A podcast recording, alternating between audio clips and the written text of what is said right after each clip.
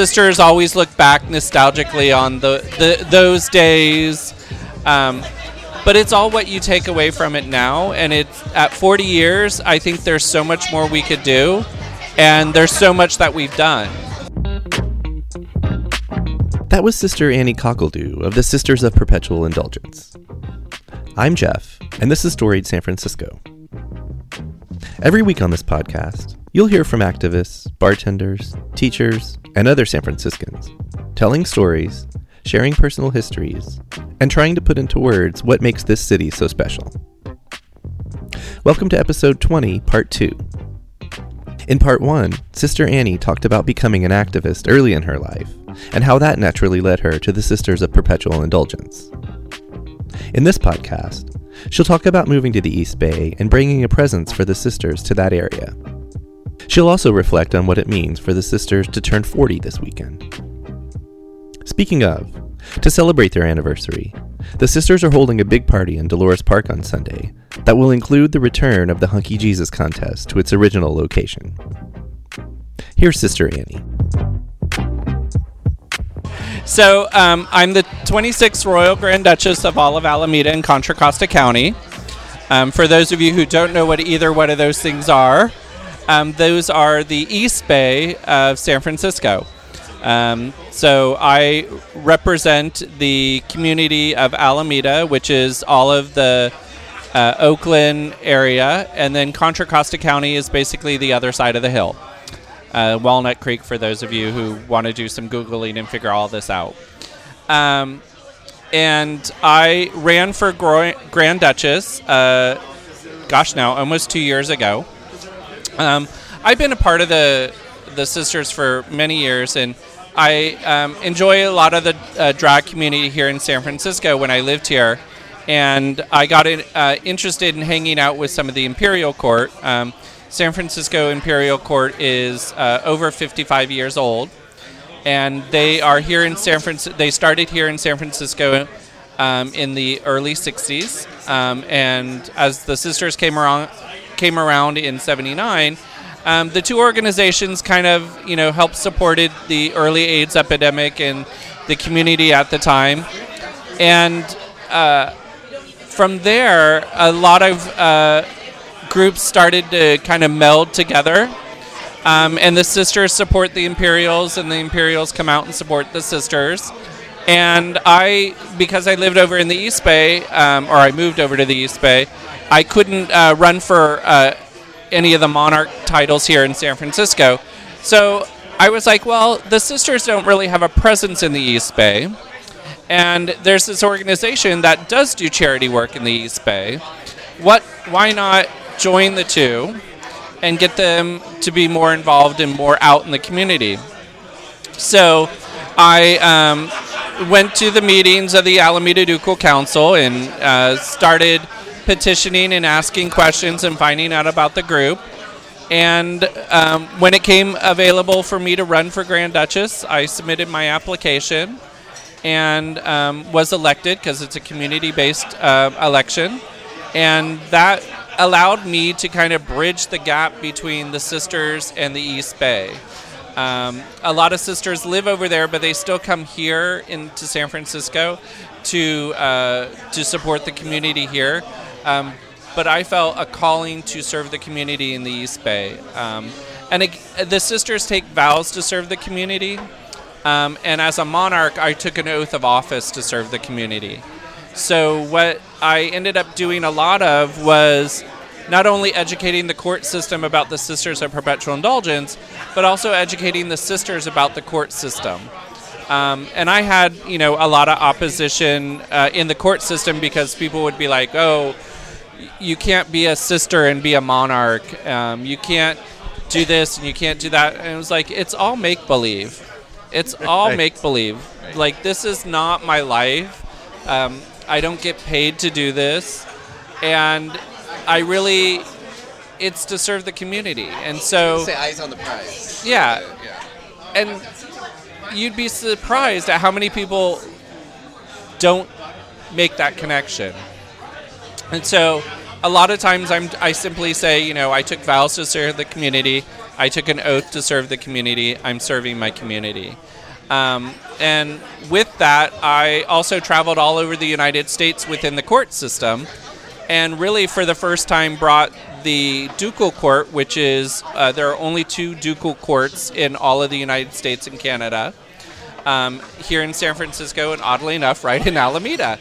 And um, there's some fun history there. It depends on who you talk to, but there's some history between that. But really, to focus on the sisters, I manifested as a sister, represented myself as a Grand Duchess, and traveled to 20 some odd coronations all throughout the United States. Uh, I went to uh, Night of a Thousand Gowns, which is a gala event in New York City uh, put on by the New York court, um, and I was the only sister there. Um, now, there are sisters that are involved with the imperial court system that have run for titles, um, but they usually separate their drag persona from their sister persona. And I'm literally the first sister to not separate themselves and to be a monarch as a sister of perpetual indulgence. Um, and it really means a lot to me to be breaking that barrier because in these times, um, organizations like the Sisters and the Imperial Court are dwindling. The community, they're the community's oversaturated with organizations. There's one of everything. Um, and really it's it's divided us uh, in, in, in a lot of ways um, in, in some good and some bad but it's, it's divided us and it's it's splintered us and when you bring your true self to an organization you bring other people who see themselves in you to that group and you'd be surprised at how easily it is to be like oh i see myself in you and therefore you feel welcomed when you go to that event you feel welcomed when you show up because you see something similar. Um, and this year's monarchs are doing the same thing. Uh, every year they we elect monarchs, and I hope that next year's monarchs do the same thing. And it, it really it's all about how do we give back, and how do we give back at that dollar level. Like every dollar counts, and it's something the sisters taught me. Every penny counts uh, from when we would do penny drives on the corner of 18th and Castro. Um, we would literally people would bring laundry money and dump laundry money to us, and and I go every tip raises money, and and in my year as a monarch, we raised twenty thousand dollars through tips and at drag shows and at fundraisers. But that's what it's about. It's about giving back and making that dollar count. Um, and so we, we focus on small nonprofits in the East Bay and we raise money for them. Uh, we raised money for the Oakland LGBT Center, which was the first LGBT center in Oakland. And we're in 20, you know, 2019 and it's only been there for a little over a year. Wow. So you can see how the communities are still needing a presence outside of these metropolitan areas, there's still a, a cry for community and cry for um, that connection amongst uh, like-minded people mm-hmm. and resources. Also, yeah, yeah, and and the resources you don't you don't realize they're completely different uh, when you're in a suburb uh, than when you're in a city. Um, so, like Oakland has a lot of homeless people, and our homeless people are very different than the homeless people in San Francisco. Um, and so we've handed out sandwiches um, at the underpass, at the freeways, where they're in their tents.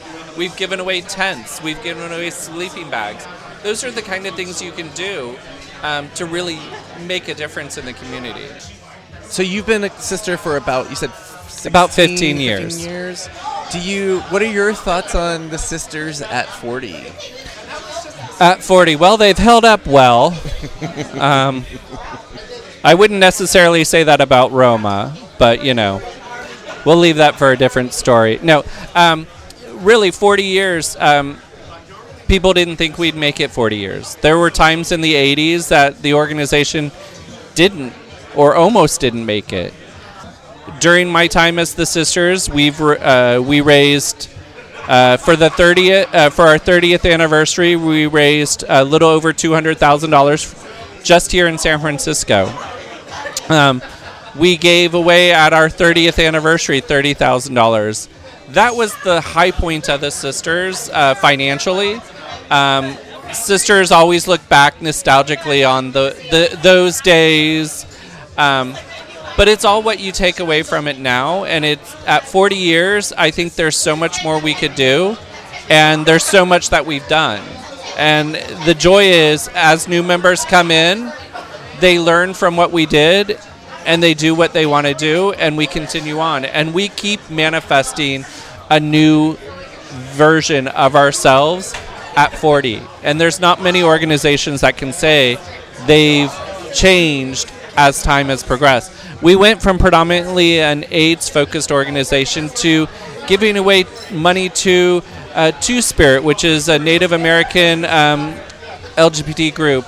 We've given away money to, uh, you know, Rocket Dog Rescue, who helps rescue dogs. Paws, uh, people with AIDS and pet, uh, pets uh, are a wonderful support. Wonderful. Pets are wonderful Wonderful support. support. Yes. Um, Larkin Street Youth Services, uh, Lyric. We've given away lots of money to all sorts of different organizations, both here in the Bay Area as well as nationwide. We've helped many, many organizations all throughout the uh, United States um, just by the money that we've raised here in San Francisco.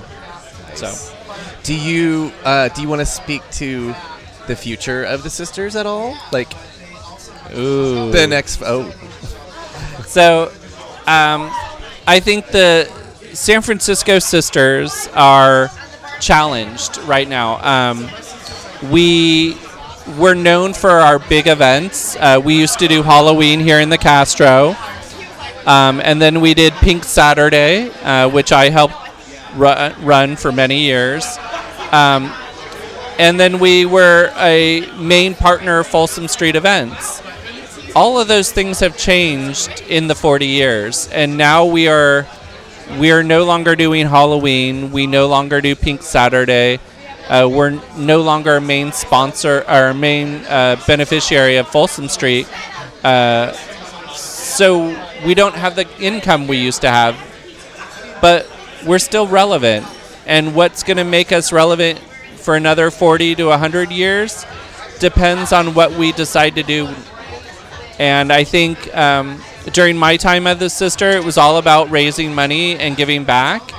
And I think now it's about the activism and getting back to our roots as political activists in the community. We were one of the first to put out a safe sex manual back in the, the 80s when nobody talked about sex. And here we are in the era of a president who doesn't support LGBT community, uh, doesn't support people in general. And the sisters are doing everything they can to fight back. Um, and we we really look at ourselves as the um, the litmus test. You know, if you make it past us, then wow, there. You know, if if we're ever no longer relevant, either the world has gone to a utopia or the opposite. And unfortunately, right now, I don't know if the opposite is where we're headed, but I know the sisters are fighting it every every step of the way, both here domestically in, in the Bay Area, but also within the United States. We have more orders in the United States than we've ever had before. We have orders in Canada. Um, we have orders in Europe, Australia, South America. So we have orders everywhere and we're more relevant now than we have been ever. And I think that shows the political t- climate that we're in. And again, it's no longer about just fundraising, it's about pushing back and making sure our rights are being heard. So I will say um, I'm known for my jewelry, um, and people are always like, "Oh, why do you wear a lot of jewelry?" or you know, oh, what's that about? And I was like, well, I don't paint a pretty face. I'm not a Sister Roma. I don't have that flawless skin. Um, so I want to distract. So I'll pull you away from my face and onto the pretty bling that I wear. Um, so yeah, it, it works. It's a gimmick, but we all have to have it, and that's mine.